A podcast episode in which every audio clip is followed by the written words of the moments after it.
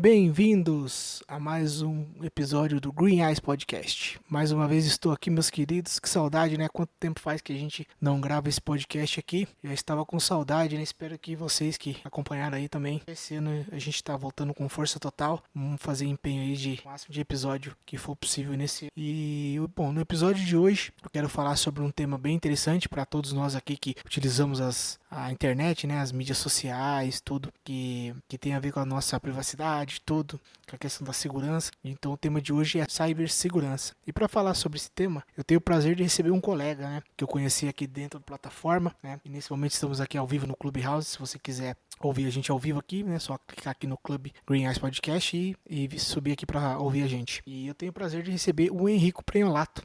E aí, Enrico, seja bem-vindo aí. Primeiramente, obrigado por aceitar. Você que é um cara que a gente já se conhece há um tempo aqui dentro, você que domina o assunto aí da cibersegurança e vai poder tirar nossas dúvidas e explicar mais ou menos como funciona. Então, se você quiser se apresentar para a audiência aí, né, falar um pouco de você, né, da sua formação, fique à vontade aí. Obrigado por participar. Boa noite, Alan. Boa noite a todos. Nesse dia 4 de janeiro, estamos começando o ano aí. Eu sou o primeiro da fila do podcast dele desse ano, então me sinto muito honrado.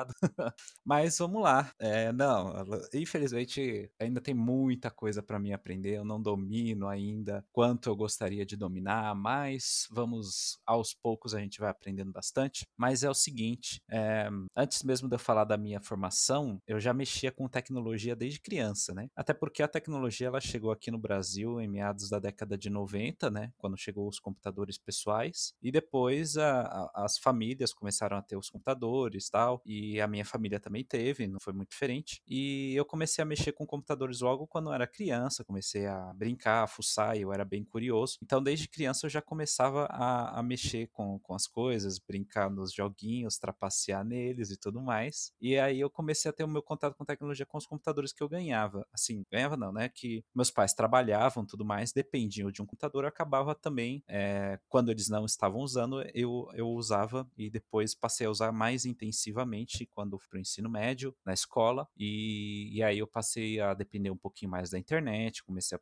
pesquisar mais informação para ter uma espécie de reforço na parte de ensino. Aí depois eu fui para a faculdade, onde eu realmente estava em dúvida ainda, mas eu queria alguma coisa de tecnologia, não sabia o que exatamente de tecnologia eu ia estudar, então eu acabei decidindo fazer uma área da segurança da informação. Então foi uma boa escolha, porque eu tinha apostado. Eu sempre gostei dessa parte de segurança, mas tinha muitas outras áreas. E então, depois que eu saí da escola, em 2017 eu comecei a faculdade em Segurança da Informação em São Caetano do Sul, antigo IMS, para quem conhece. Lá eu estudei 4 anos, fiquei 4 anos até lá, terminei em 2021 e sou formado hoje em Segurança da Informação. Pretendo continuar aí com mais cursos, com pós, com MBAs aí, e especializar mais. E de mercado de trabalho, eu trabalhei em estágio como técnico de informática durante o período aí de pandemia, mas foi pouco tempo, até porque foi antes da pandemia começar. Aí depois que a pandemia realmente chegou aqui no Brasil, as coisas apertaram, eu acabei saindo. E então depois, agora em 2021,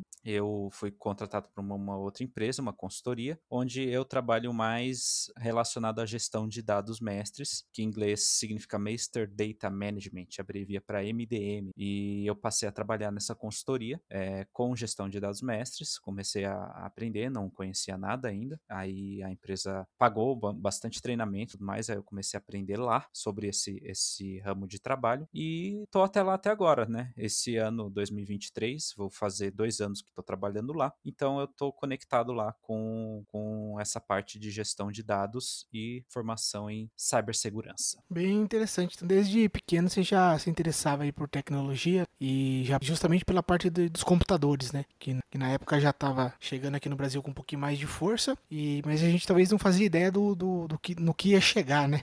Qual era o potencial de toda essa ferramenta, e depois, claro, com a internet e tudo mais. E, bom, falando um pouquinho então sobre a segurança, né? Eu sempre... É um tema que eu me interesso, né? Por uma questão de privacidade e tal. E Mas também eu acho um negócio bem complexo, né? Para quem não entende, é claro que o objetivo, até o próprio nome da palavra, é você ter a segurança, né? Do seu sistema ali, ou dos seus dados, enfim, não, ou outras pessoas não acessem, né? Ou as pessoas não possam roubar esses dados ou sequestrar esses dados, né? E é mais ou menos por aí que funciona. Tem várias sub-áreas assim dentro dessa parte, tanto a parte de se proteger quanto a parte de tentar aprender como que quais são os por onde que o pessoal poderia acessar, sabe? Qual é a vulnerabilidade do sistema, né? Seria mais ou menos isso? A tecnologia, a segurança da informação, ela é uma sub-área da tecnologia da informação. Então, tipo, assim como a gente tem a medicina, dentro da medicina a gente tem a neurologia. Então, dentro da tecnologia da informação, a gente, que é a área maior, a gente tem uma sub-área chamada segurança da informação. E a segurança da informação, ela tem vários ramos dentro dela, mais específicos, né, de especialização, que você pode escolher aí qual deles você pode se especializar. Só que é tão específico às vezes que às vezes você nem acha faculdade ou alguma coisa para isso. É você aprender na unha mesmo, porque é muito específico esses tipos de conhecimento. Você tem que pegar um pouco de prática, você tem que ter uma certa vivência e ser meio que um autodidata nessa parte. Então, em segurança da informação, você pode ver assuntos relacionados ao hacking, que é o mais que mais se destaca dentre eles. Tanto que quando eu era pequeno, eu já trapaceava em jogos, né? E o fato de você trapacear em jogos, você está fazendo uma espécie de hack, onde você altera propositalmente os valores para que isso te dê alguma vantagem em relação à sua posição no jogo. E isso pode ser feito de maneira online. E no passado tinha muita vulnerabilidade. Então, o que a gente fazia? A gente encontrava tais vulnerabilidades nos jogos, explorava elas para você conseguir uma certa vantagem e assim você conseguir vencer o jogo na trapaça. E era isso que acontecia, tanto que eu já fazia isso quando eu era pequeno.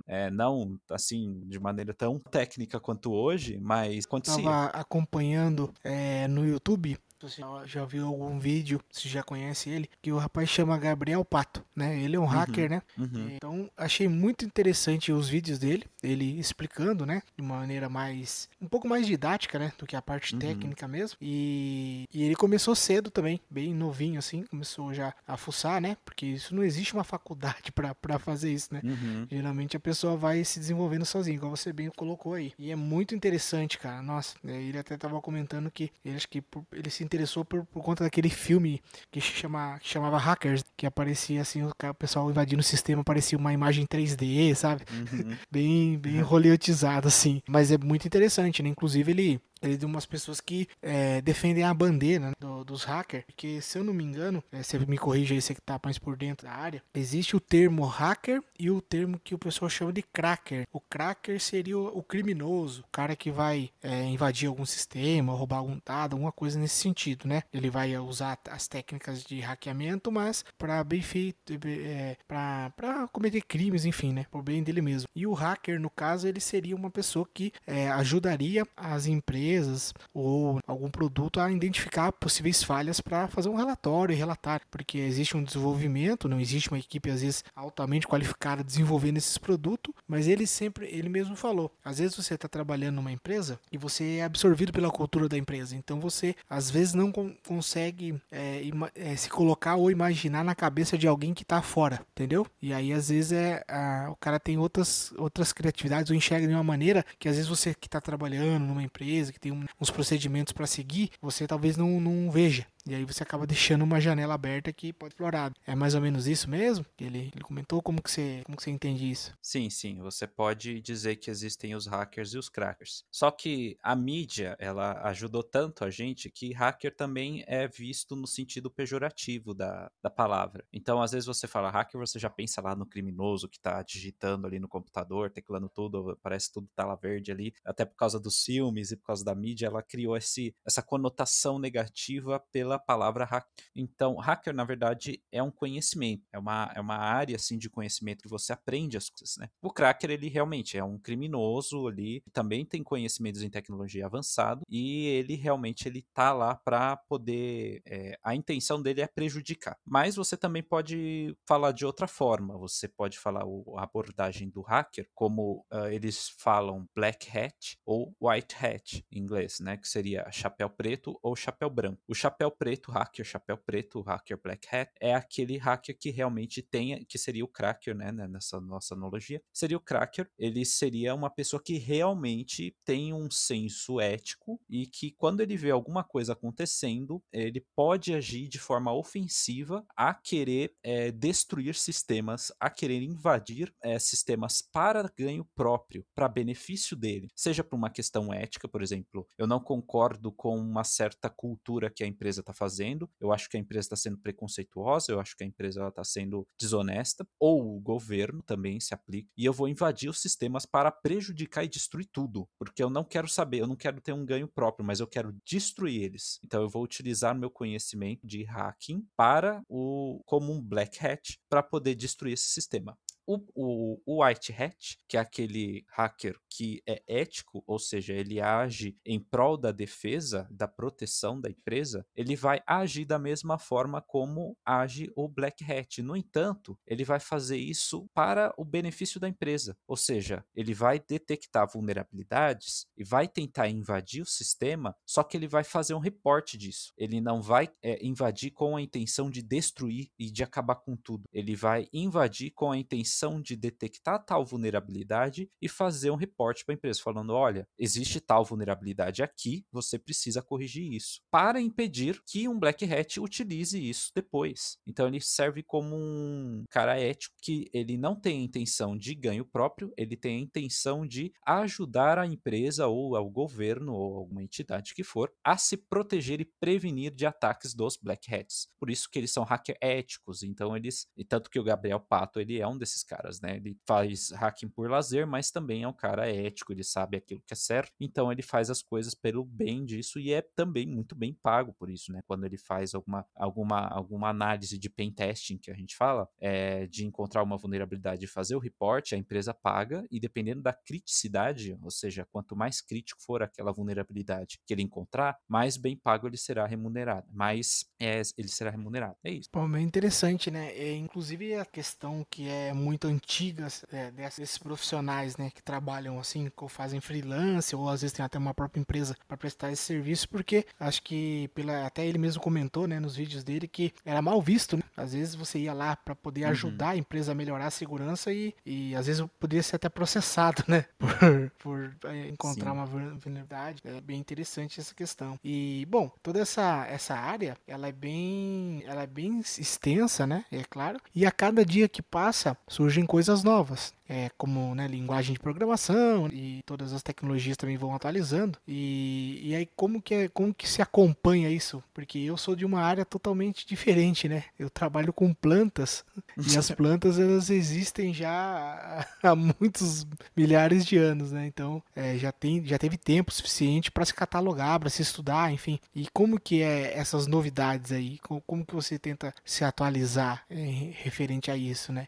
Talvez, não sei se na sua atividade que você faz hoje no seu trabalho, o quanto que você tem que acompanhar determinada parte da área, né, dessa especialidade, porque, como você falou, é uma área gigantesca, né, tem dentro da parte de tecnologia, assim, né, de segurança, tem um monte de itens, né, dentro. O que você faz, assim, acompanhar e ficar por dentro aí das atualizações da tecnologia? Olha, para você acompanhar esse tipo de coisa, vai muito de... Eu vejo, assim, canais de YouTube mesmo, que os caras que acompanham isso mais a fundo, eles divulgam tudo aquilo que eles acham, porque a gente não tem tanto tempo, né, do mundo para poder acompanhar tal coisa, mas como a gente já tem um conhecimento técnico, alguma coisa assim, só que a gente não tem tempo para ficar acompanhando tudo mais, tem uns caras que estão ali por dentro, eles começam a vasculhar o que está acontecendo ali no mercado e começam a ver as notícias de vazamentos, de dados que acontecem pelas empresas e tudo mais, e a partir deles eles vão extraindo informações técnicas e vão depois divulgando e compartilhando isso em sites específicos ou no próprio YouTube, canais ali, e eles falam o que vai acontecendo. E depois eles vão atualizando e você vai acompanhando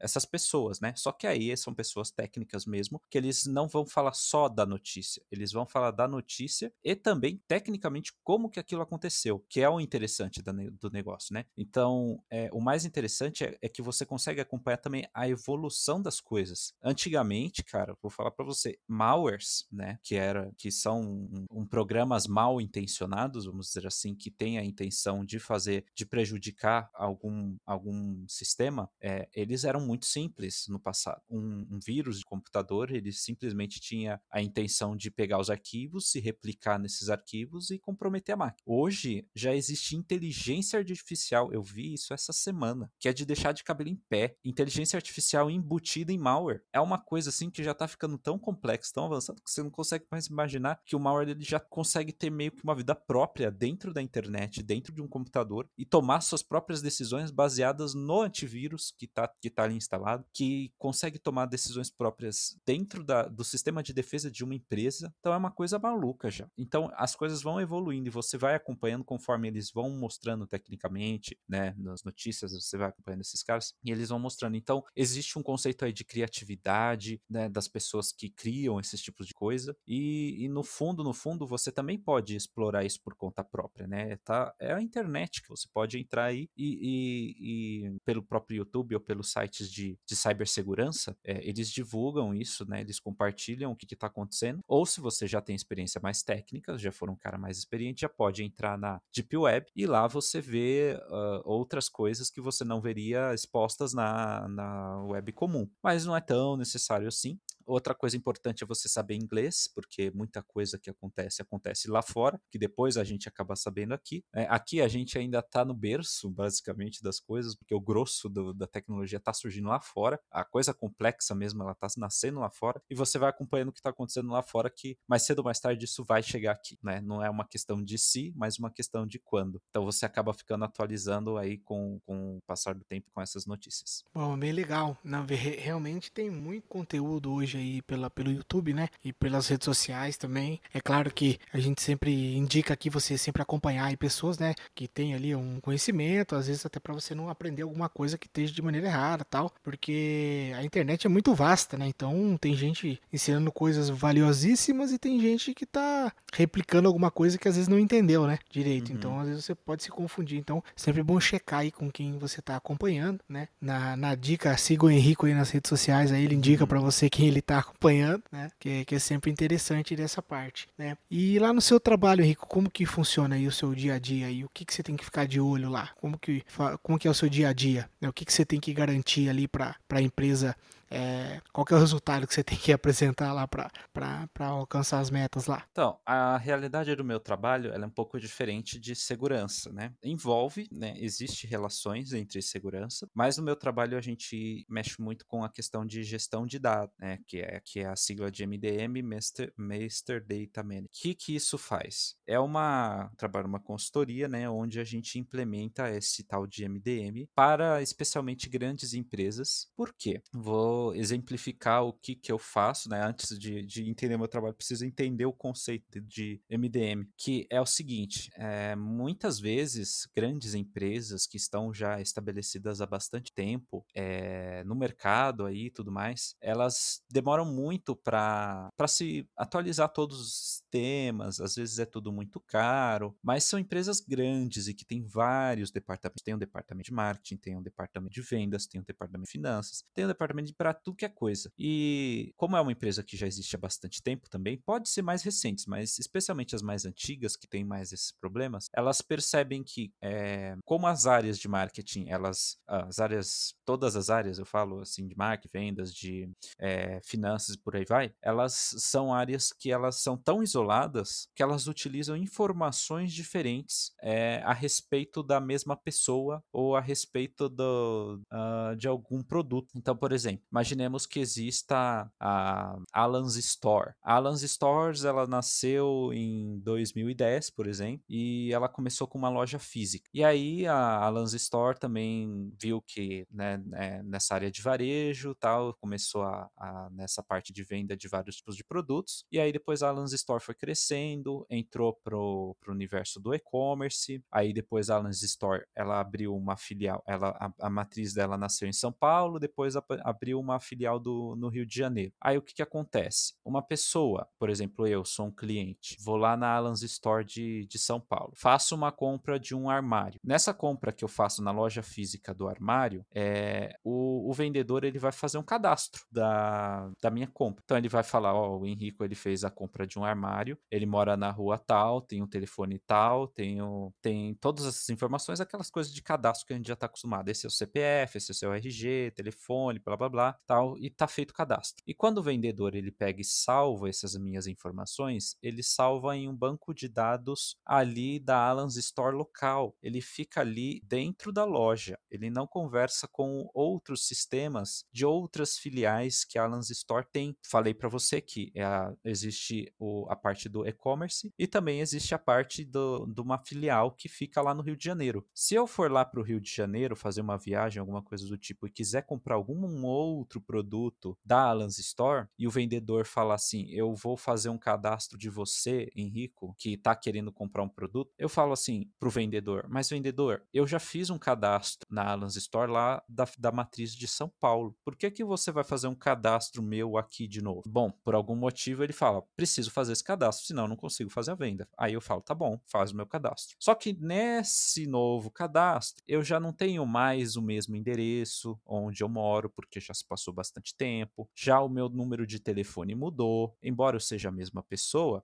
o meu número de telefone já não é o mesmo, porque, sei lá, faz 5 anos que eu não faço uma compra na sua loja, desses 5 anos eu já mudei de casa, não tô mais morando no mesmo endereço, já mudei número de telefone, porque no meio disso eu já fui roubado, por aí vai, blá, blá, blá, blá, blá, blá, blá. E quando eu passo minhas informações cadastradas, eu passo para o vendedor lá da filial do Rio de Janeiro, informações diferentes daquelas que foram cadastradas na filial de São Paulo e a matriz de São Paulo. E a filial do Rio de Janeiro também tem um banco de dados local onde ele não se conversa com a matriz e fica ali armazenado. Então vão ter 2 informações sobre mim, ou seja, é o mesmo Enrico, mas ele tem 2 informações diferentes. Uma que ele morava em um endereço A e outra informação que mora no endereço B. E aí fica difícil de saber qual é o mais recente, qual é o mais confiável. Então existem informações desatualizadas. E aí, conforme o seu time de marketing, de vendas e tudo mais quiser fazer algum anúncio para mim dos seus produtos, eles vão identificar 2 números de telefone onde um já não existe e o outro está operando. E você vai gastar dinheiro a mais para um número de telefone que eu tinha, que agora já não está mais funcionando. Se você quiser enfiar algum panfleto, alguma coisa para minha casa do endereço antigo, outra pessoa vai estar lá, esse endereço já não vai mais existir, isso vai retornar e você vai estar gastando dinheiro, porque as informações estão descentralizadas. Elas estão em bancos de dados que não se conversam. Então, esse é um problema de negócio, onde as empresas começam a ter problemas. E aí, quando eu faço, por exemplo, um novo cadastro no seu site, onde você também vende coisas, e eu faço um terceiro cadastro com outras informações também, você começa a ver inconsistência nesses dados. E aí que você vê o problema. E aí que entra a área de MDM. A área de MDM, essa área, né, que é toda uma sub-área da Business Intelligence, ela vai pegar e centralizar todos esses dados, pegar todos os seus bancos de dados que você tem e, a partir de todos esses bancos de dados, você vai importar para um banco de dados central, tá, para exemplificar, onde todos esses bancos vão ser unificados e, a partir dessa unificação, haverá um tratamento de dados, onde eu vou fazer uma análise de todos os dados e ver aquilo que está errado, aquilo que está antigo, aquilo que já não me serve mais, e fazer a melhor versão do Enrico, excluindo os números de telefone antigo, excluindo endereços residenciais antigos que já não existem mais, e mantendo tendo as informações mais recentes e mais confiáveis para o seu negócio. Porque conforme sua empresa vai crescendo cada vez mais e vai abrindo mais filiais, mais desses tipos de problema começam a aparecer. E aí você começa, se é uma pessoa, não foi tão caro para você gastar, imagina milhões de clientes, né? Extrapola isso para milhões de dados duplicados, que a gente fala. Então, registros duplicados que você vai passar a ter, registros errados, registros não confiáveis, e aí você vai gastar muito dinheiro com isso, com campanha, com marketing, coisa e tal, que não vai valer de nada. Então, você faz uma análise desses dados e um tratamento deles para você poder ter uma precisão maior de como é o seu cliente. E aí que entra a minha área, né? Que entra o meu trabalho de fato, que é você faz um levantamento de toda essa base de dados e você faz o tratamento desses dados para ver o que é duplicado e o que não é. Então, você pega realmente o registro das pessoas, os cadastros que elas têm na sua base de dados e a partir delas você faz toda uma análise de fontes confiáveis para você pegar, olha, esse é o nome completo dele, esse é o do Henrico, esse é o endereço mais recente,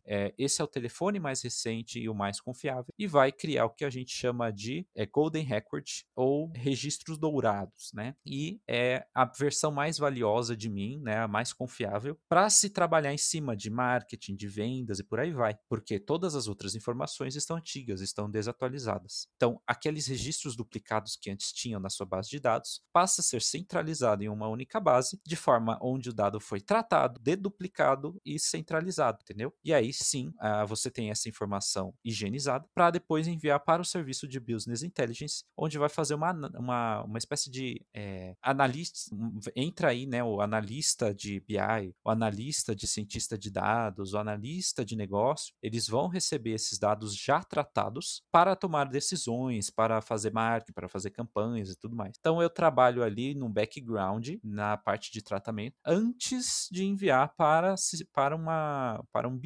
a área de Business Intelligence fazer as suas decisões, análises comerciais. Então eu faço o tratamento desses dados antes deles irem para a área de negócios, para a área onde vai ser realmente feita a tomada de decisão. Esse é o meu trabalho. Caramba, cara, é essencial aí que esteja tudo correto para poder ter efetividade aí nas campanhas, né, publicitária e no marketing e tudo mais, porque hoje informação é tudo, né, é através dessa base de dados que as empresas vendem, que elas medem, né, a fidelidade dos clientes, o potencial de lucratividade de algum determinado produto, né, e tudo mais, até para ela poder se preparar para o próximo ano, enfim, né, o balanço que ela vai fazer ali, e os dados são essenciais. Poxa, eu não sabia, cara, que existia esse tipo de trabalho, né? É porque você não pensa nisso, né? Você acha que você vai fazer um cadastro ali e às vezes de repente o pessoal vai usar a mesma informação, né? Ainda mais hoje que o pessoal usa muito a internet, né? Então tem que estar correto mesmo para você saber que aquela pessoa não é uma outra, porque você não conhece ela, né? Você tá tratando com informações de pessoas que você não conhece. Então realmente bem interessante, cara. Nossa, deve ser bem, bem trabalhoso isso aí, né? Não sei o quanto que a tecnologia aí te ampara, né? Te dá o suporte pra você fazer o trabalho, mas pensando bem assim, você tem que manipular um monte de informação, né? É um negócio até em questão de volume de dado bem pesado. E isso é importante também até pro investimento da própria empresa, né? Porque imagina se ela tiver um monte de dado duplicado, triplicado, o quanto de memória ela não vai ter, né? O quanto que ela de serviço, às vezes de nuvem, que ela não vai ter contrato, sendo que, sei lá, um quarto só é dado real e o resto é tudo duplicado ou tá errado, né? Equivocado. Cara, bem interessante, cara. E esse é uma atividade, assim, promissora, né? Porque eu não sabia, assim, desse tipo de trabalho, né? Você vê pessoas, assim, trabalhando bastante nessa área, a disponibilidade de vagas, assim, como que é? Olha, vou dizer pra você que essa área de MDM, na verdade, ela é mais antiga do que parece. E, pelo menos, no mercado internacional, onde as grandes empresas, elas já nasceram primeiro lá fora, e as grandes empresas brasileiras, vamos dizer assim, elas são recentes ainda. Então, elas estão começando a ter esse tipo de problema com a chegada da internet aqui e tudo mais, mais recentemente elas cresceram, né, no passado, tal, mas com a chegada da internet, a era dos dados, essa parte ela começou a virar uma pedra no sapato, né? Alguns falam calcanhar de Aquiles, que é uma pedra no sapato, eu falo, porque essas duplicidades, esses dados errados ocupam muito espaço em um disco, óbvio, então você vai precisar manter, por exemplo, uma estrutura física, um mainframe lá, onde você vai armazenar vários bancos de dados, todos errados. Então, assim, imagina 10 teras, 500 teras, sei lá, extrapola isso para quantos terabytes, exabytes você quiser, de cliente que tá lá duplicado, que tá simplesmente ocupando espaço. E a pessoa gasta dinheiro com infraestrutura que não precisaria gastar por causa desse tipo de coisa, né? A informação está errada. Então, a gente faz o tratamento de dados para centralizar tudo isso. Então, até o meu chefe fala, bem-vindo ao mundo corporativo. Por que isso? Grandes empresas não têm as informações centralizadas e isso é um problema de negócio, causa perdas. E como no mercado brasileiro isto é novo, né? No mercado internacional já é antigo, mas para o mercado brasileiro ainda é novo. Então, o mercado em si, de MDM, ele ainda é um pouco difícil, vamos dizer assim.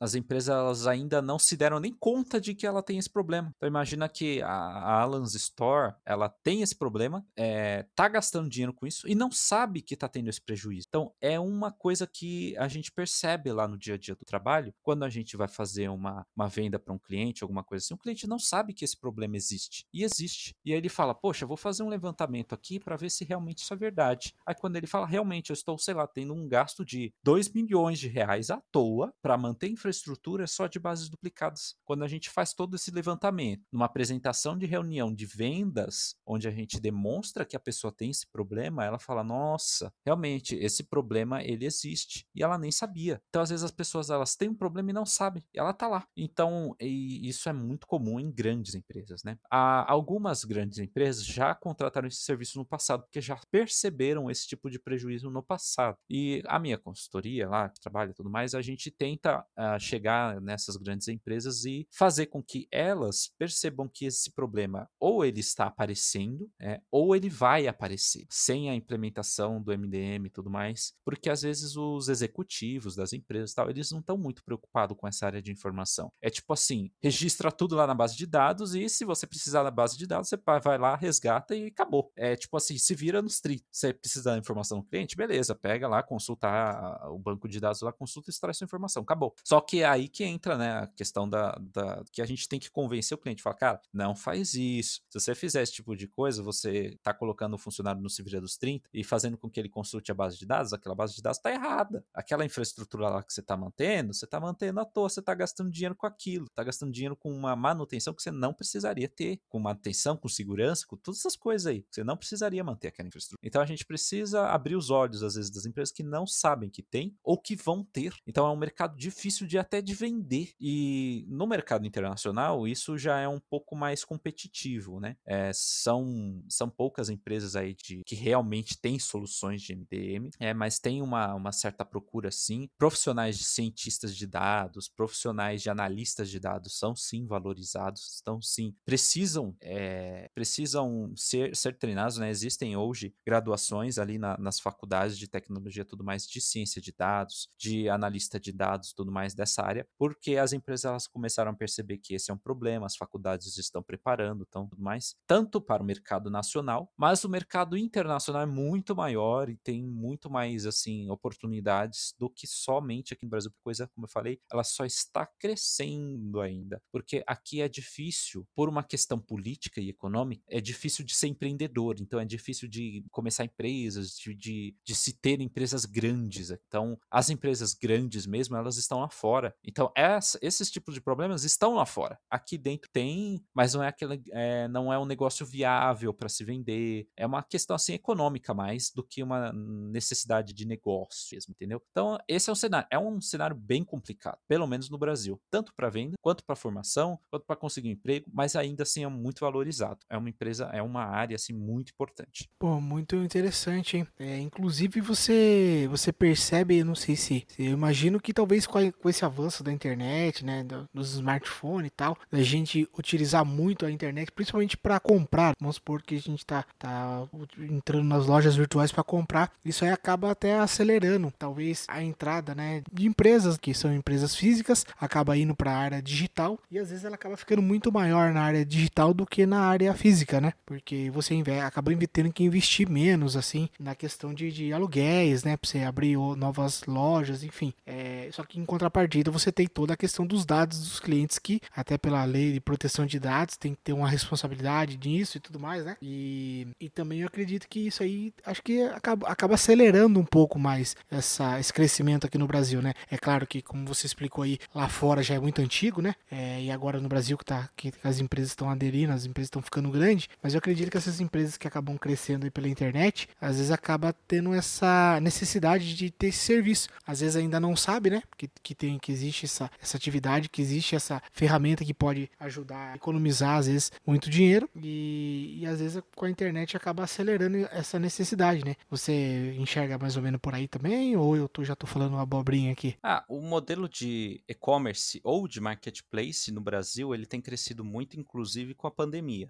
Isso inclui o mundo também, mas no Brasil as empresas começaram a perceber que, como as lojas físicas estão fechadas, a gente tem que investir no comercial, não tem jeito, eu preciso continuar vendendo, a produção não pode parar, então precisa haver um investimento em logística e para poder automatizar entregas, então quanto mais rápido melhor, né? Aquela coisa do frete, então vamos supor que você queira comprar, pode ser coisa de mercado, pode ser coisa de uma entrega um pouco maior, sei lá, um armário, uma geladeira, uma coisa como eu falei, você pode comprar uma esfirra num restaurante, pode comprar uma ração para cachorro, pode ser o que for. Precisa haver um sistema, uma plataforma online onde você possa fazer essa compra, e depois dessa compra precisa haver o frete onde vai ser entregue isso. Então as empresas, elas passaram a investir menos, fechar lojas físicas e se concentrar mesmo no grande ambiente virtual e fazer dela, assim, quase que uma empresa fantasma, sabe? Porque ela existe no mundo comercial. A atividade dela tá focada ali única e exclusivamente na venda online. E existe esses tipos de empresas, sim, algumas são maiores, outras menores, vai depender muito do modelo de negócio da empresa.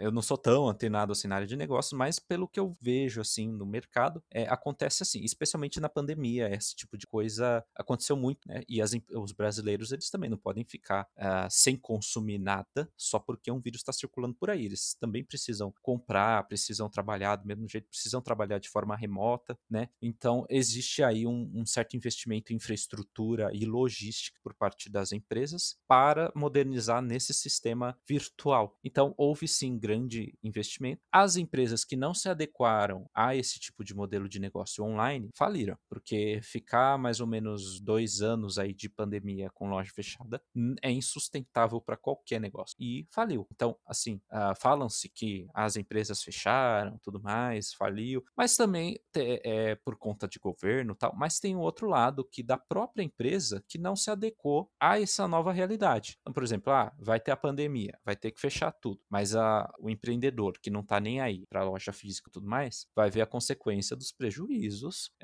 e vai sentir depois ali na conta que realmente ele estava enganado. A empresa dele vai entrar ou em recuperação judicial, alguma coisa do tipo, ou vai decretar falência, porque ele mesmo não se adequou à nova realidade do mercado, que tá tudo fechado, precisa ser investimento online. As empresas que perceberam isso antes, falaram, tá todo mundo fechando, tá, eu preciso investir online. E aí precisa haver esse investimento, e houve uma modernização, inclusive, né, dessa parte de infraestrutura e dessa parte online. E houve mais cadastros, houve mais pedidos de entrega. Então, conforme o consumidor ele vai querendo as coisas mais online, as empresas vão investindo mais online, né? Por isso que o mercado é o consumidor que manda, porque como ele não está indo mais em loja física, ele está comprando tudo pela internet, a empresa é forçada a se adequar aos meios virtuais para conseguir continuar vendendo, porque ela precisa continuar existindo. Então, o consumidor ele vai democratizar isso comprando pela internet. Então, as empresas que Sim. se modernizaram vão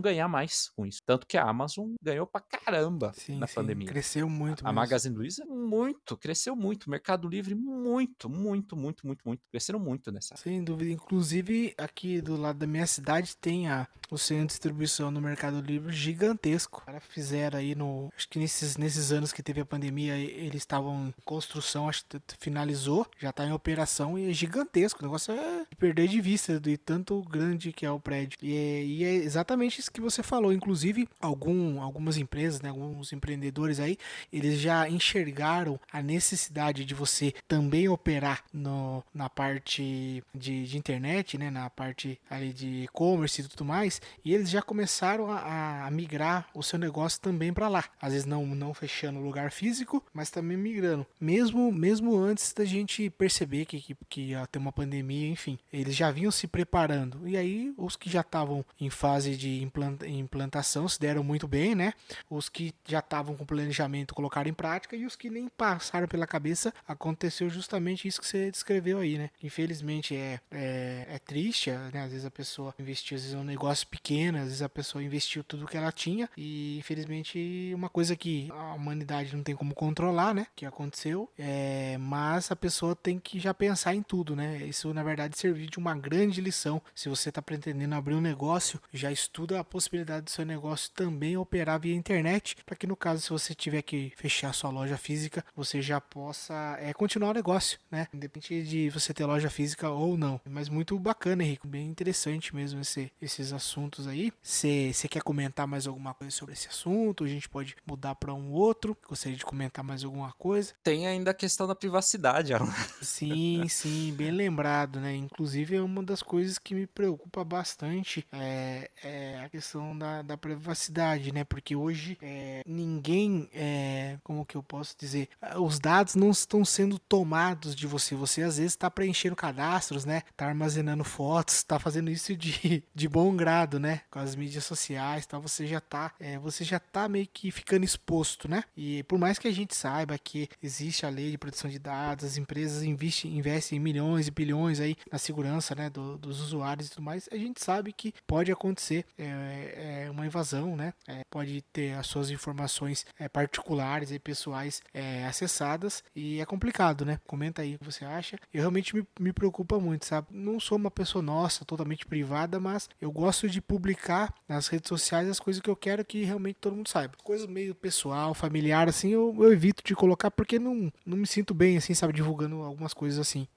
Então, mais ou menos eu ajo assim na mídia social, né? Então, dá pra falar bastante coisa, tanto do ponto de vista da cibersegurança, como a gente tá conversando aqui, que é a proteção de dados, que é da parte de como você protege tais dados, como você protege de vazamentos, né, da área técnica, de proteção de dados mesmo, né, de cibersegurança. Dá para comentar especificamente sobre isso. E também da parte jurídica, que é da LGPD, né, que a gente que trabalha lá na empresa, a gente tem que ficar muito de olho na LGPD para estar sempre em compliance com isso, porque como se trata de uma lei, a gente precisa estar em compliance, e quando alguém estiver insatisfeito ou acontecer alguma coisa errada, a gente toma processo, né, especialmente a empresa, o cliente, porque nós, como somos uma consultoria e fazemos a implementação, a gente não trabalha com os dados nem nada, a gente não guarda nada de ninguém, quem guarda lá é o cliente. Então, esse cliente, ele precisa estar compliance com a LGPD, e ele precisa ter todo um cuidado ali onde a gente está implementando para como esses dados serão tratados. Então, assim, você concorda comigo que a empresa, ela precisa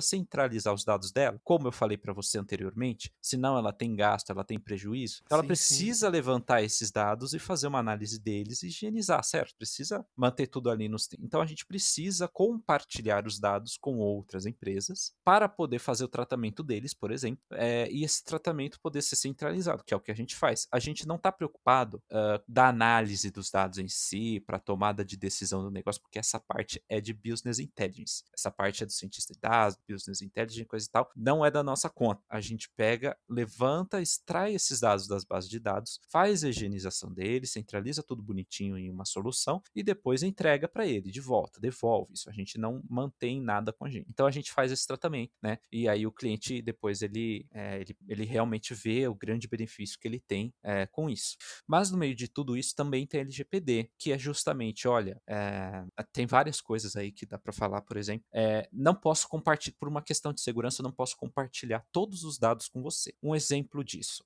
hospitais, né? A gente não trabalha com hospitais ainda, mas hospitais trabalham com informações que a gente chama de informações sensíveis, que são fichas médicas de pacientes. Então, não é apenas dados sobre a pessoa, né? Nome, sobrenome, CPF, RG, endereço, telefone, essas coisas que a gente está acostumado. Também tem toda a ficha médica, histórico médico, tem problemas de saúde que a pessoa tem, todo o histórico de consultas que a pessoa teve, os remédios que ela toma, tem muita coisa. E a LGPD fala assim, é o seguinte, vocês não podem compartilhar informações sensíveis. Então, essas informações de sigilo médico têm que ter um tratamento especial e não pode ser compartilhado. E, então, essas coisas elas têm que tomar um certo cuidado, né? Então, para a empresa que compartilha isso, ela pode ser punida, ela pode ter ali porque isso é compartilhado entre empresas. Nós, meros mortais, réis mortais, que estamos aqui, a gente não sabe que essa troca está tendo, mas alguma coisa está sendo trocada, né? Então,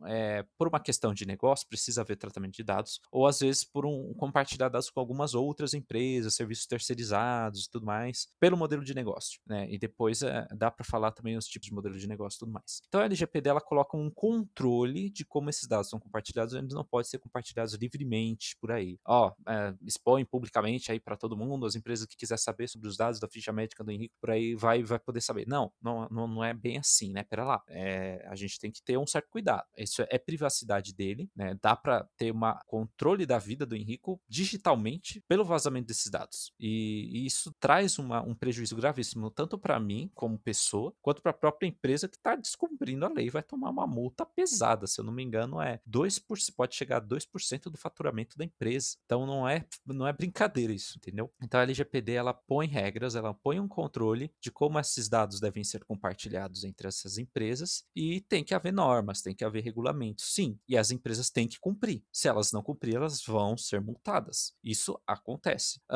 O que eu tenho acompanhado é que as empresas, elas estão sim dando um jeito de investir nisso, dando um jeito de estar em compliance aí com o LGPD, né? Tem que ser a primeira coisa, ela chegar para o cliente e falar assim, a gente está em compliance com o LGPD, ou seja, a gente vai gravar aqui os seus dados, vai manter eles armazenados, enquanto a gente estiver fazendo a prestação de serviço. Se eu tiver um convênio, um plano de saúde e amanhã eu quiser sair dele, eu tenho que falar para a prestadora de serviço, falar, cancela meu plano, exclui todos os meus dados, que agora eu não quero mais saber, eu estou saindo do seu plano de saúde, por exemplo. Então, o que a empresa de saúde lá tem que fazer? Ela tem que ou excluir todos esses dados, ou anonimizá-los. E quando eu falo anonimizá-los, elas podem manter certos dados sobre mim, mas que não revele quem eu sou, e que não seja possível reverter isso. Então, se eu excluo os dados do Henrique, eu não tenho como conseguir recuperá-lo, entendeu? E a lei, ela obriga a fazer isso. Se está excluído, está anonimizado. Não tem como, não pode haver um backup para reverter isso, entendeu? Não pode haver. E se está excluído. É a ordem da pessoa, do consumidor ali que está pagando pelo serviço. Isso não pode acontecer. Então, é uma coisa assim que as empresas estão tentando se adequar, porque não é tão fácil, tecnicamente falando. Como falei, as empresas grandes também, elas sofrem um pouco mais, porque elas têm bases de dados gigantes. Então, quando você fala de uma LGPD, você está falando de milhões de clientes que estão cadastrados lá e vários deles por dia podem estar pedindo para excluir esses dados. E aí a empresa fica pegando fogo por dentro, porque fala, como é que eu vou excluir tanto dado assim? Como é que eu vou anonimizar tudo isso? Sem sofrer processo depois. Sim. Então, é uma burocracia lascada, cara. Então, é muito difícil. Por isso que a empresa, quando ela está se adequando à LGPD, ela está fazendo esse processo de vamos automatizar todos esses processos e se as pessoas quiserem anonimizar, excluir tudo mais, elas podem fazer isso e estando sempre em compliance para não sofrer nenhum processo. Porque se amanhã é vazado dados e eu já tinha solicitado para excluir, né, da base de dados dela para anonimizar, eu meto processo na empresa lá e aí ela tem que sofrer com isso. Então, isso é LGPD, cara. Isso é LGPD, isso é por controle e as empresas precisam se adequar a isso. Só que não é tão fácil, não é tão rápido disso acontecer, né? Ela já está em vigor há bastante tempo, mas ela foi só a ANPD, né, que é a Agência Nacional de Proteção de Dados, ela entrou em vigor recentemente, acho que foi em 2020, se não me engano. Ela entrou recentemente. Mas a LGPD ela já existia, acho que desde 2018, se eu não me engano, se não falo a memória, essa lei geral de proteção, né? Isso que a gente não está na Europa, que a GDPR, que é a lei europeia, ela é muito mais rígida e mais criteriosa com cada tipo de dado que a gente está falando, né? Então, a LGPD ela é uma lei interessante, boa, faz um tratamento de dados, e a GDPR ela é mais completa que a LGPD ainda, né? Ela vai mais além, ela estende muito mais para cada tipo de dado, para cada tipo de departamento, porque às vezes um setor financeiro tem tipos de dados diferentes que tem que ser tratados de um departamento da área de saúde, que é diferente, entendeu? Então, às vezes, para cada tipo de coisa, para cada tipo de sistema, podem haver tratamentos diferentes, mas ainda assim são dados sensíveis, são dados que não podem ser vazados e por aí vai. Então, cada empresa tem uma política, algumas excluem, outras anonimizam, a maioria anonimiza porque os dados eles são bastante relevantes para análise de negócio, né? Então, é importante para a própria empresa, mas também para o marketing, para uma análise interna, mas também para uma questão, sei lá, eu quero, de repente, o cliente quer voltar a fazer negócio com a empresa, esse cadastro ele pode ser reativado sem comprometer grande a infraestrutura de empresa e por aí vai. Então, assim, dá para falar horas desse assunto, mas é basicamente isso, Alan, que a LGPD trabalha, entendeu? É mais ou menos assim, os negócios entre empresas, tá? E como que elas tratam isso, né? E tem ainda a questão da segurança disso tudo, né? Que é como as empresas protegem isso e isso é vazado na internet. Sim, sim. Até porque eles têm toda essa obrigação com a LGPD, né? E se eles, né, por si só não podem infringir essa regra, eles não podem deixar que terceiros, né? Hackers não, né? O termo tá errado. Os crackers aí invadam e roubem os dados, enfim. É bem interessante mesmo, né, cara? É um universo bem, bem, bem tenso essa parte, né? Porque hoje a gente pode dizer que a moeda que move o mundo é a informação, né? Às vezes o pessoal que vai deter o maior número de informação aí, talvez é o que tenha o maior poder, né? E às vezes o que tenha mais dinheiro. A informação hoje realmente ela é essencial mesmo para o funcionamento de tudo, né? Sim, com certeza. A informação ela é o novo petróleo, né? Tanto sim, que sim. Ela transborda, né? Ela transborda. E a gente vive já... Alguns falam que a gente já está na era da desinformação, porque é tanta informação que acontece e ela é distorcida, né? Que acaba virando desinformação propositalmente. Então, quando a gente fala assim de vazamento de dados, algumas pessoas não levam isso tão a sério, mas, cara, isso pode ser muito sério, especialmente no ambiente virtual, ou se você é uma pessoa de extrema responsabilidade. Imagina que você é um diretor de uma grande empresa e tem seus dados vazados. Cara, você pode ser alvo de muitos, muitos ataques, mas muitos. Então, enquanto que um cidadão comum já sofre de golpes todos os dias, praticamente, eu falo pra você, minha caixa de spam lá do Outlook, tá lotado de phishing. Sim. De tanto que já vazou dado coisa, aí. Né? Cara, inclusive,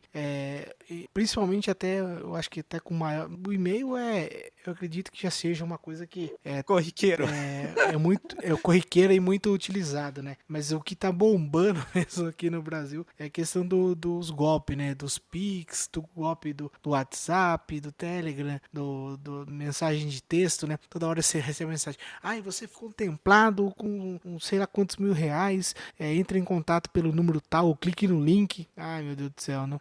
É bem complicado, né? O que acho que é mais, na verdade, o que me deixa mais triste, o que mais me incomoda, é que infelizmente, esses criminosos, eles acabam conseguindo prejudicar as pessoas mais simples, cara, porque a gente que tá mexendo com a internet, né, que sempre tá mexendo com o telefone, que é mais jovem, se adaptou mais rápido, né, a essa coisa, e a gente entende, peraí, se eu não tô indo atrás de nada, por que estão querendo me dar alguma coisa, né? Você desconfia do milagre, né? E às vezes agora a pessoa muito simples, que às vezes tá aprendendo a mexer no telefone, aí às vezes ela pode ser facilmente manipulada, né? Facilmente enganada, e isso realmente é muito, muito triste, né? Apesar de da tecnologia ter se moldado para ser uma coisa bem fácil, da pessoa só ir mexendo, ela vai aprendendo, a gente mora num país que tem um grande índice de analfabetismo, né? Tem um grande problema na educação, né? Na educação formal. Então, se você vai... se você na educação básica, você tem um problema, como que você vai conseguir a educação ali, sei lá, de usar a tecnologia, né? Como se utilizar e como se proteger. É bem mais difícil, né? Para as pessoas mais simples assim. Então, é bem, bem complexa essa questão. E como hoje em dia a moeda mais valiosa do mundo é a informação. De fato, tem que existir sim um controle, umas regras, né? E você também que está nos ouvindo, sempre checar, né? Quando você for criar alguma conta, alguma plataforma, algum site, algum aplicativo, checa bem as informações, lê tudo certinho. Eu sei que ninguém quer ler lá que se concorda com a política da empresa, que você está criando a conta, mas leia, gente, leia, porque às vezes você é uma pessoa que gosta de manter a sua privacidade, gosta de não ter suas informações aí acessadas por outras pessoas, né? E às vezes está na mão de alguma empresa, por mais que ela se proteja, ela pode ter um ataque, alguma coisa, né? O dado ser invadido e levado, e às vezes você vai se sentir prejudicado, mas você tem a oportunidade às vezes de não divulgar tanto sobre você, né? Isso é uma questão individual de cada um, né? Cada um entende de uma forma, mas se você é uma pessoa que preza aí um pouco mais a privacidade, principalmente nas questões pessoais, familiares, é evitar mesmo de ficar postando um monte de coisa pessoal assim na rede social, porque é aquela coisa, tá tão em alta essa questão da desinformação que você comentou, que o pessoal fica resgatando tweets lá de, sei lá, de 10, 15 anos atrás para poder ficar cancelando as pessoas, brigando com as pessoas, sabe? Então, às vezes a pessoa tava aprendendo a mexer na plataforma, às vezes a pessoa era uma outra pessoa e aprendeu com os erros que ela cometeu na vida e mudou, e agora ela tá pagando por uma coisa que ela já não é. É bem complicado isso, né, cara? Mas, Alan, gera muita desinformação mesmo, né? Sobre isso do Twitter que você falou, isso pra mim, cara, é brincadeira de criança. É brincadeira de criança porque, olha, existe um mercado negro de dados que a gente não vê, mas que acontece, tão gigantesco, que você pegar tweet de pessoa antigo pra fazer o cancelamento dessa pessoa, cara, é uma coisa tão rasa. É de gente que não tem o que fazer, que só quer prejudicar a imagem da pessoa. É só por uma questão moral da sociedade, sim, de valores, que a questão técnica de você invadir, de aplicar golpes, é tão profundo, tão mais complexo. Tô ficando assustado, hein? Pois é, cara, a gente fica de cabelo em pé da complexidade, enquanto que o Brasil tá só brincando de degustar golpes, dessas coisas mais simples. Lá no mundo, lá fora, cara, nos Estados Unidos, assim, a coisa já tá tão mais avançada, mais complexa, que é muito mais difícil, é muito mais sofisticado as coisas, tudo muito mais planejado, tudo muito mais concreto. Então, assim, redes sociais é só brincadeira de criança, é só fantasia, é só utopia, é uma bolha social que é criado lá, cara, e você vive naquele mundinho onde você curte e fica naquela coisa, daquela timeline de tudo aquilo que você gosta, é aquilo que o algoritmo vai trazer mais, ele vai te recomendar mais, e fica naquele loop infinito, e você fica preso ali naquela bolha. Aí quando você vê alguém que se comporta de forma diferente das suas ideologias aí, dos seus valores morais, sei lá, você curtia muito cantor, aí depois um cantor lá que você curtia muito fala alguma coisa que te desagradou, aí você vai lá, cancela ele, destrói toda a carreira profissional, desmoraliza, critica, acaba com a vida da pessoa, e isso, cara, é superficial, muito superficial. Quando você vai ver a profundeza das coisas, como todo o algoritmo das redes sociais funciona, estão ali por baixo trabalhando, é gigantescamente mais complexo e por baixo disso do que essas coisas humanas. Eu falo que é coisas juvenis. Esses não, sim, juvenis. Com certeza, comparado com o que você tá escrevendo, realmente isso aí não é nem a pontinha do iceberg, é um negócio novo assim para a humanidade, né? Porque a gente não tá há muito tempo aí comparado com a idade da humanidade, com acesso à internet, né? Com essa transmissão de informação para lá e para cá, é uma novidade, mas que realmente tem pessoas aí que estão investindo o seu tempo, né? O seu recurso em explorar coisas que são bem mais tenebrosas, né? Bem mais obscuras do que realmente é ficar gerando tumulto na rede social, né? É bem perigoso mesmo essa questão. Bom, ainda bem que eu não sou milionário, né? Não tenho muitas coisas aí para ser explorada, mas como a gente utiliza a rede social, a gente tá sujeito, né? A um golpe, a entrar em algum site, alguma outra coisa que tá com vírus, com alguma coisa, né? É sempre bom ter cuidado, né? Você tá usando seu telefone aí, toma cuidado nos aplicativos, link que você acessa. É sempre bom você tá de olho, porque às vezes você pode nem perder os seus dados, mas você pode perder o seu aparelho, né? pode danificar lá e ainda mais ainda que o pessoal utiliza muito o iPhone hoje, não é um investimento barato, né? E às vezes por uma coisa que você vai ficar acessando lá, você vai gerar um problema no seu aparelho, né? Seja por algum problema de deixar ele lento, né? Ou de realmente danificar ao ponto de não ter mais conserto. Mas aí fica a nossa dica para poder você se cuidar, né? Cuidar, e principalmente os seus pais, aí seus avós, né? Pessoal mais de idade que tá usando o celular ali, orienta, né? Orienta, fala para eles que toda vez que eles verem uma mensagem, alguma coisa meio assim, para eles mostrarem para alguém de confiança antes de clicar em alguma coisa, né?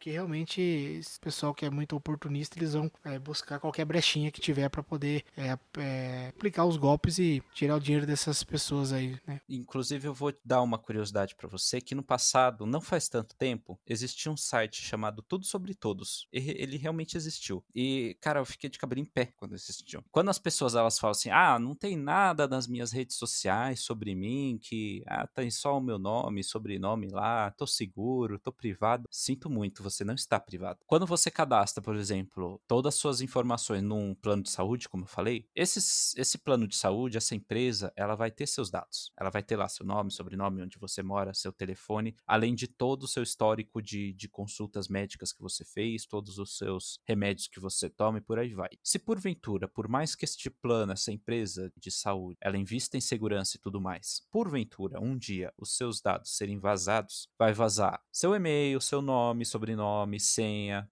que você utiliza para acessar seu e-mail lá, ou portal, né?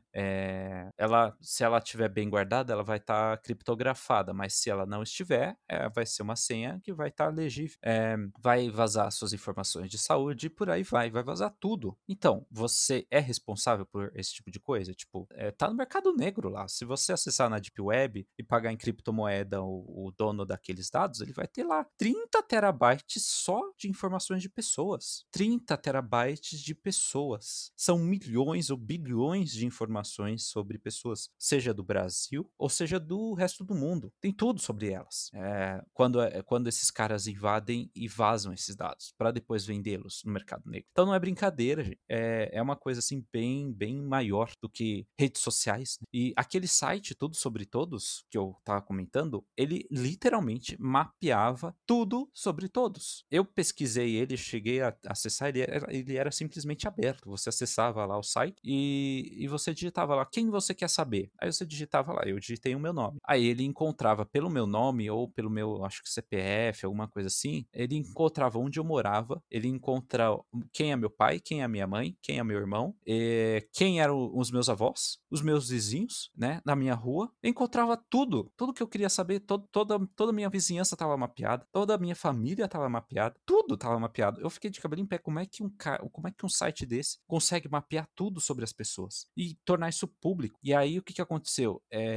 Esse site alegava que as informações eram públicas, né, que estava mapeada ali, né, que eram públicas. Só que aí o pessoal, né, de segurança chegou a processar esses caras aí desse site porque não, por mais que sejam informações públicas sobre você, que as pessoas às vezes gostam de catalogar tudo sobre você, né? Você pega lá uma rede social como o Facebook, você gosta às vezes de se catalogar, né? Colocar onde você estudou, colocar onde você mora, com quem você se relaciona, com quais são seus amigos e por aí vai. Você gosta de se catalogar, mas você tem essa liberdade de escolher o quanto você quer se expor e o quanto você quer se resguardar. O site, em nenhum momento, perguntou para cada cidadão se permitia que aqueles mapeamentos fossem feitos. Então, ele simplesmente pegou tudo sobre todos, colocou numa base de dados, fez um mapeamento de tudo e tá lá público. Ele não perguntou o consentimento de ninguém e tá lá. Só que, felizmente, este site foi tirado do ar pelo tribunal, não sei se foi pelo STF ou se foi por outro tribunal, não me lembro, mas ele foi tirado do ar. Graças a Deus. Sim.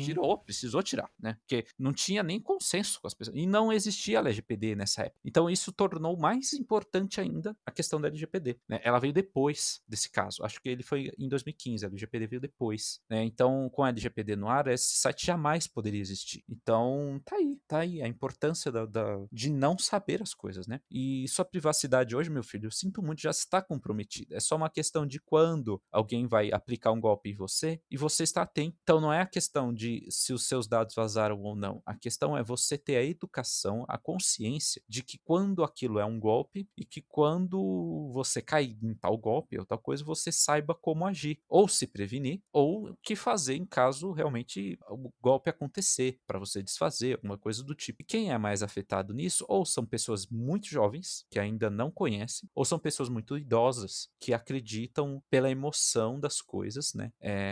Que as coisas estão acontecendo. Então, a gente tem que conscientizar todos, ponta a ponta, todo mundo que entra nesse mercado de tecnologia, né? Toda essa área de tecnologia, a partir do momento que você entra nisso, mesmo os idosos, assim, que mal pegam o celular, podem ser vítimas de golpes, entendeu? Então, tem que ter uma consciência de que esses golpes existem e você está sujeito a eles, quer você goste ou não. A gente tem que entender e saber como se prevenir e o que fazer, entendeu? Então, é extremamente importante a gente saber. E sem sombra de dúvidas. Pô, maravilha, cara. Eu quero seguir aqui, agora sair um pouco do nosso tema, né? E já encaminhando também aqui para a parte final aqui do nosso papo. E aí, quais são os seus hobbies aí, seus projetos? O que você anda fazendo além de trabalhar, né? E o que você geralmente anda fazendo aí? Comenta com a gente aí. Hobbies, cara, eu gosto de ler, sabe? Eu gosto de estudar. Eu não fico perdendo meu tempo com essas coisas juvenis de redes sociais. Eu só gosto mais de... Eu utilizo as redes sociais para... Não demonizando totalmente, elas têm um lado bom, que é você conectar com as pessoas, né? Então, tipo, eu vou pegar um YouTube aqui para ver realmente as notícias, né? De gente que entende da área, comentando sobre esses assuntos. O Gabriel Pato é um deles, né? Eu também sigo esse cara. Então, ele comenta algumas coisas, ele fala mais tecnicamente de uma notícia do passado, alguma coisa mais, uma análise mais técnica do que está acontecendo. Então, os meus hobbies é realmente fazer uma leitura, procurar sobre as informações que estão acontecendo. Eu não fico atualizado de tudo que acontece por dia. Na verdade, informação em excesso faz mal. Isso é uma questão, até você pode perguntar para psicólogo, para psiquiatra, para o que for, eles vão te dizer que sim, para uma saúde mental, informação em excesso faz mal. Então, às vezes você se desligar também é importante fazer uma meditação, é importante você cuidar da sua mente desligando-se desse mundo virtual. A gente sabe que ele existe e tudo mais, mas a gente também tem que dar o nosso tempo, porque a gente é humano. Então, a gente vai, no momento de trabalho, a gente vai trabalhar, no momento de relaxar, a gente vai relaxar, momento de lazer aí, de a gente, né, querer se atualizar do mundo aí da tecnologia, nos finais de semana, a gente separa algumas horinhas, assim, vamos pegar ali do que aconteceu durante a semana para ver o que está acontecendo e ver, assim, qual é o golpe da moda, né, o que está mais, que a corrente aqui que está acontecendo, né, que é um das coisas que mais acontecem, é golpe de WhatsApp, de e-mail, de phishing, né, por aí vai, e se informar sobre as atualidades, né? Mas com calma daquilo que te interessa mesmo, filtrando por aquilo que é técnico, que é relevante, para pessoas que realmente saibam daquilo que estão falando e não qualquer tipo de amador, e acompanhando isso ao longo dos tempos e tal, e vai acompanhando. E depois tem ainda interesse de fazer mais especializações aí, quem sabe entrar realmente nesse mercado e viajar para o exterior, entendeu? E pegar experiências externas de outros países, como que é lá, para ir conhecendo outros lugares, né? Porque a segurança, ela não é padrão para todo mundo, não existe segurança padrão. Existem golpes que só acontecem no Brasil, que não acontecem na Alemanha, que não acontecem nos Estados Unidos, são diferentes, né? Então, a gente percebe padrões, a gente começa a perceber comportamentos, o pessoal que é mais técnico, a gente começa a perceber. Então, esse é o meu lazer, cara, é manter o estudo, sabe? Manter as informações e cuidar da minha saúde mental e física. Não, maravilha, você tá corretíssimo, né? É importante mesmo a gente ter o nosso tempo aí de reflexão, de descanso, né? Que a gente é bombardeado aí, principalmente quem trabalha com muita informação, né? No trabalho, é sempre bom separar um tempinho ali pra você dar uma relaxada, né? Fazer um exercício físico, fazer uma meditação, ou contemplar que seja a natureza, já deixa você um pouco mais tranquilo, né? Porque realmente essa velocidade, né? Que a gente se comunica hoje é muito bizarro mesmo, comparado ao que já foi na história, né? A gente escrevia uma carta e demorava 6 meses para atravessar o oceano para poder chegar do outro lado e mais tempo para voltar depois. E hoje em dia a gente é nervoso do outro lado. Poxa, o cara não recebeu a mensagem, ou ele viu e não respondeu. Então realmente uma nossa era da ansiedade, né? E recentemente também você também virou um podcaster, né? Você também tem um podcast também, que inclusive eu também participo, né? Você quer comentar um pouquinho sobre aqui, até para a audiência aqui começar a seguir também, né? Ah, sim, claro. Temos recentemente, né? Ano passado nós criamos o Mente Eletrônica, né? Até foi um incentivo seu. Eu já tinha um clube, porque na rede social do Clubhouse você pode criar clubs, e um deles foi o Mente Eletrônica. Eu tinha criado para eventualmente falar de tecnologia, dessas coisas, né? Especialmente voltada mais para a área de segurança, que é a área que eu domino mais, mas não tem problema falar de tecnologia de um jeito mais abrangente. E aí também, como você entrou e tudo mais, a gente começou a entrar mais nessa área, e aí semanalmente a meta, pelo menos, é falar de notícias de tecnologia, comentar sobre essas notícias e de vez em quando trazer alguns convidados para também falar sobre a tecnologia na nossa vida, no nosso dia a dia, e quanto ela pode ser importante. Então, o Mente Eletrônica está aí com essa proposta, não só da comentar sobre questões de segurança da informação, até para quem é mais leigo, que quer acompanhar um pouquinho das coisas de tecnologia que está acontecendo, que também tem muita coisa interessante acontecendo, que vai além da área de segurança, né? Toda a área de infraestrutura, toda essa área de IoT, né? De várias coisas que dá para falar, também é interessante. Então, a gente busca compartilhar, busca também não só dar notícias, mas também dar conhecimento de conscientizar as pessoas e tudo mais, de educá-las e alcançar o maior número possível de pessoas com isso, para a gente expandir esse público e conseguir aí os seguidores, apoiadores, para a gente crescer, né, nessa área, para que a informação ela chegue de uma forma transparente, de uma forma que não seja desinformação, né, um ambiente filtrado, onde as informações elas podem ser realmente, falar assim, ó, isso aqui aconteceu, tá, ou tá acontecendo, ou vai acontecer, ó, é esse tipo de coisa. Então, essa é a proposta.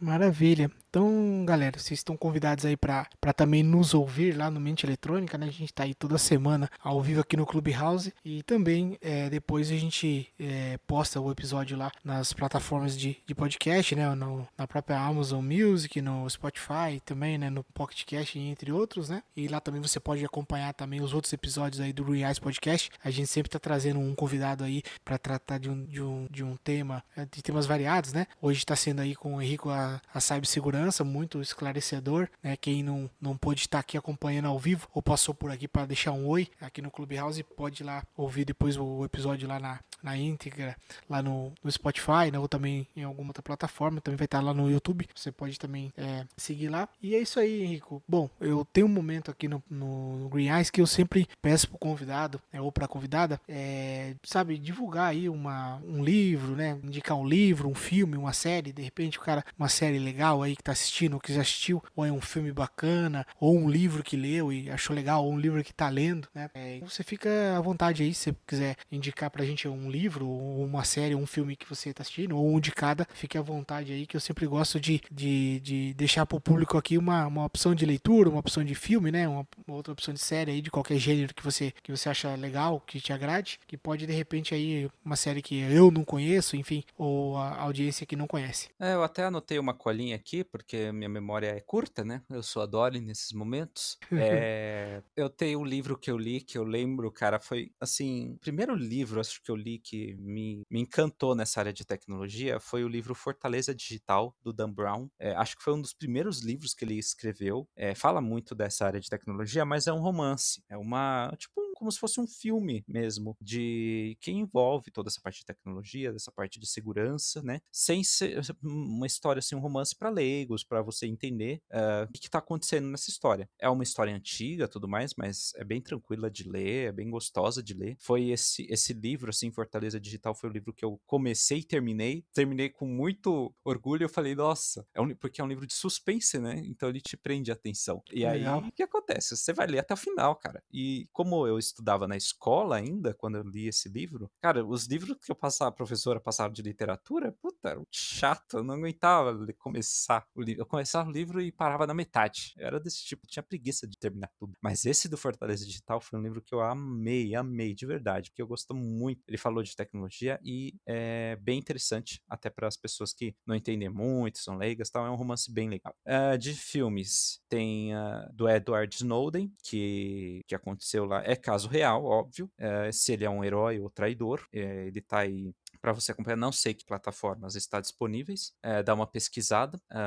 E para você entender também sobre esse filme do caso do Edward Snowden, que ele trabalhou lá na CIA, na NSA, do quanto a CIA, a NSA espiona as pessoas. E então por isso que eu falo que essas redes sociais às vezes é brincadeira de criança, porque é tão profundo, tá, cara, esse mercado de tecnologia, essa parte dos dados, que acontece é como se fosse um mercado negro gigante ali de dados acontecendo, um buraco negro que está sugando as informações de todos os lados, centralizando lá nos Estados Unidos, é um espionando o outro. Então, esse filme do Edward Snowden ajuda a abrir um pouco a cabeça do quanto as coisas são mais profundas do que parecem e vai ali aprofundar mais as coisas. Tem a série da Netflix, que é a Black Mirror. Eles adoram comparar aquilo que é real com o virtual. Então, eles fazem essa analogia de metaverso, eles fazem essas analogias assim de consequências que podem acontecer quando a gente mistura muito a tecnologia com a parte virtual. Algumas coisas são bem realistas, alguns episódios que eles fizeram são bem realistas, outros são meio que uma brisa, assim, meio viagem na maionese, fala assim, não, esse tipo de coisa jamais vai acontecer, né? Mas tá lá, né? Então Black Mirror é uma série na Netflix bem interessante. E por fim, um documentário chamado O Dilema das Redes, que ele vai também tá na Netflix. Ele é um filme documentário que ele explica tecnicamente como que as redes sociais funcionam. Eu não falo só do Facebook, eu falo do Facebook, do Google, do Twitter, ou qualquer outra rede social que tem esses algoritmos e como eles te prendem numa bolha e como as coisas parecem estar tão extremas, né? A gente vê nas redes sociais o absurdo do absurdo das opiniões, né? Porque as opiniões lá correm solta, né? Então a gente vê as pessoas que antes não tinham muita comunicação, agora tendo grande visualização. Como que é possível em pleno 2023 alguém ainda acreditar que a Terra é plana, sabe? E essas coisas vão ganhando espaço, porque apesar da tecnologia ela criar essa ponte de facilitar a comunicação, ela também facilita a comunicação ruim. Essa comunicação que fala, não precisa filtrar. Com a mesma intensidade, né? Que ele propaga aí uma comunicação de coisas boas, né? É a mesma intensidade também que propaga... Mais rápido, viu, Alan? Sim. Viu, mais rápido. A desinformação, ela viaja mais rápido que a informação real. Até porque, às vezes, o que gera aí as polêmicas e tal é o que acaba vendendo mais, né? É o que realmente chama atenção. Sim. Por exemplo, você vai ver uma notícia aí, não é uma coisa que tem muito a ver com a rede social, mas é uma coisa que já tinha um pouco empregado um pouco dentro do jornalismo, né? Por exemplo, eu vi hoje uma notícia assim rapidinha de futebol, a manchete era assim, Cristiano Ronaldo humilha Neymar e Messi. Tava assim, falei, o que será que o Cristiano Ronaldo fez? Ele não fez nada, ele só fechou um contrato com um time que vai pagar pra ele um salário maior do que o do Messi e maior do que o Neymar. É só isso. Ele não fez nada, né? Então, tipo, por que a manchete é essa, sabe? Justamente pra chamar atenção, pra clicar e tudo mais, né? Eu falei, caramba, cara, não precisa disso, né? Precisa só falar com o cara que ele fechou por um salário maior, e o salário é maior do que a coisa. O Cristiano Ronaldo fecha um contrato pelo maior salário entre os jogadores top do mundo, por exemplo, né? E não, coloca lá que o Cristiano Ronaldo humilhou. Eu falei, meu Deus do céu, deve ser que o cara xingou a mãe do outro, sabe? Como se o Cristiano Ronaldo se importasse, né? Sim. Então é bem bizarro, saca, né? Mas é igual você tava comentando aí da desinformação, né? Mas beleza. Bom, Rico, a gente vai chegando aqui, então, pros finalmente, né? Eu quero agradecer aí a audiência que passou por aqui no Clubhouse, que ouviu a gente por um tempinho aí, que pôde aparecer por aqui, né? E então agradecer por mais esse episódio. A gente vai estar, então, depois publicando lá nas plataformas, né? Lá no Spotify, na Amazon Music, no Google Podcast, no Pocketcast, na Rádio Public, no YouTube e também no Facebook, né? Lembrando que o Facebook e o YouTube são em versão de vídeo, mas o nosso formato é só áudio, então vai ter uma imagenzinha bacana lá pra vocês deixarem tocando lá enquanto vocês estão cozinhando, enquanto vocês estão fazendo essas coisas, dá pra você tá ouvindo a gente aqui, né? E não deixe de seguir a gente lá no Instagram e no Twitter, né?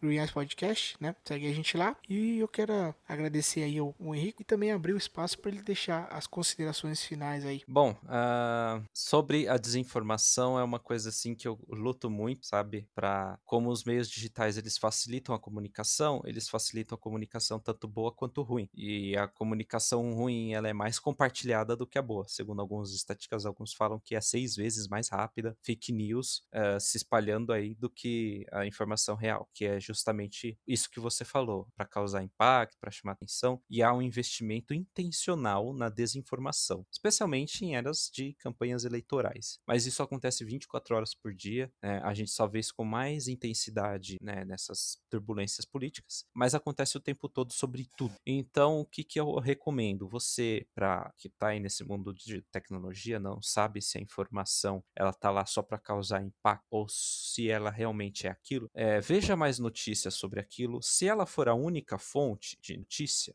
que você viu, não acredite totalmente nela. Se essa notícia ela aparece em outros lugares, em outras manchetes, veja o que as outras manchetes também dizem sobre aquilo. Procurem outras fontes de informação, várias delas. E outra coisa, também não fique lendo notícias sempre, porque isso também faz mal. Informação em excesso faz mal. Então, quando você for ler alguma coisa, leia alguma coisa que você acredite que realmente seja verdadeira. E assuma isso como verdadeira, pergunte para outra pessoa que também viu, se ela viu aquilo também, o que ela acha, tudo mais. Esteja aberto também a conversar. E que mais?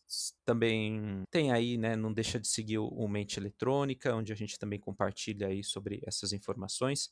Siga pessoas que realmente saibam daquilo que estão falando, não siga qualquer um, não ouça qualquer um, para que você questione mais e não tenha mais críticas, mais certeza, sabe? Eu também gosto de estudar áreas mais de humanas, sabe? Essa parte de filosofia e tudo mais, que faz a gente ser um pouco mais cético conforme as coisas vão acontecendo. Então, na era da desinformação, que as coisas chegam pra gente, elas chegam pra gente, a gente nem buscava. Então, enquanto que no passado a gente ia buscar informação no jornal, na rádio, como as coisas aconteciam, ia até banquinha de jornal, pegar as coisas, hoje em dia a informação chega pra gente, e chega ruim. Então, esse filtro a gente tem que saber criar, a gente tem que saber ser seletivo, pôr limites até onde a gente pode ou não acessar isso, não ficar viciado em redes sociais jamais, entender que aquilo pode fazer mal pra você. Então, é conscientizar de tudo isso e ser um pouquinho mais cético. E em vez de criticar tudo e todos e ficar olhando dentro da bolha das coisas, olhar pra fora, olhar com mais tranquilidade, ser um pouco mais mente aberta e acolhedor, porque no fundo, todos nós somos pessoas, todos nós somos seres humanos e temos uma máquina aqui, que se chama tecnologia, que ela tá aqui tanto como pra nos auxiliar, como também nos dividir. Então, a gente acaba ficando nesse impasse, onde aquilo que nos une também nos divide. Então, por isso a gente precisa ter um pouco mais dessa educação tecnológica que precisa existir, assim como educação financeira e outros tipos de educação que as pessoas precisam ter para evitar cair em golpes, para evitar todas essas coisas que a gente vê radicais e tal, para a gente construir uma sociedade melhor cada vez mais, porque a gente está conectado, quer a gente goste ou não, a gente está nesse mundo físico ou virtual, a gente está junto aí, unidos, A gente precisa lutar para um mundo melhor. É isso. Obrigado, Alan. Obrigado por tudo. Maravilha, poxa, obrigado.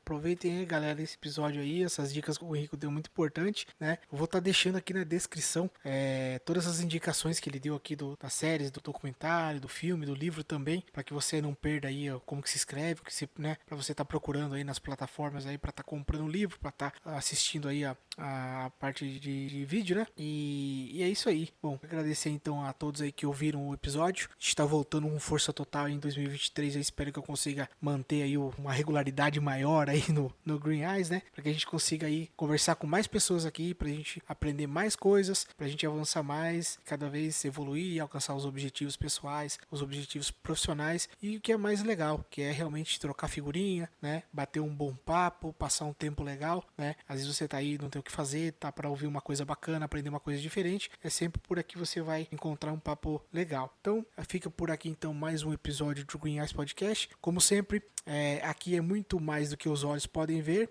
e a gente se vê aí no próximo episódio. Fiquem com Deus, até a próxima e valeu!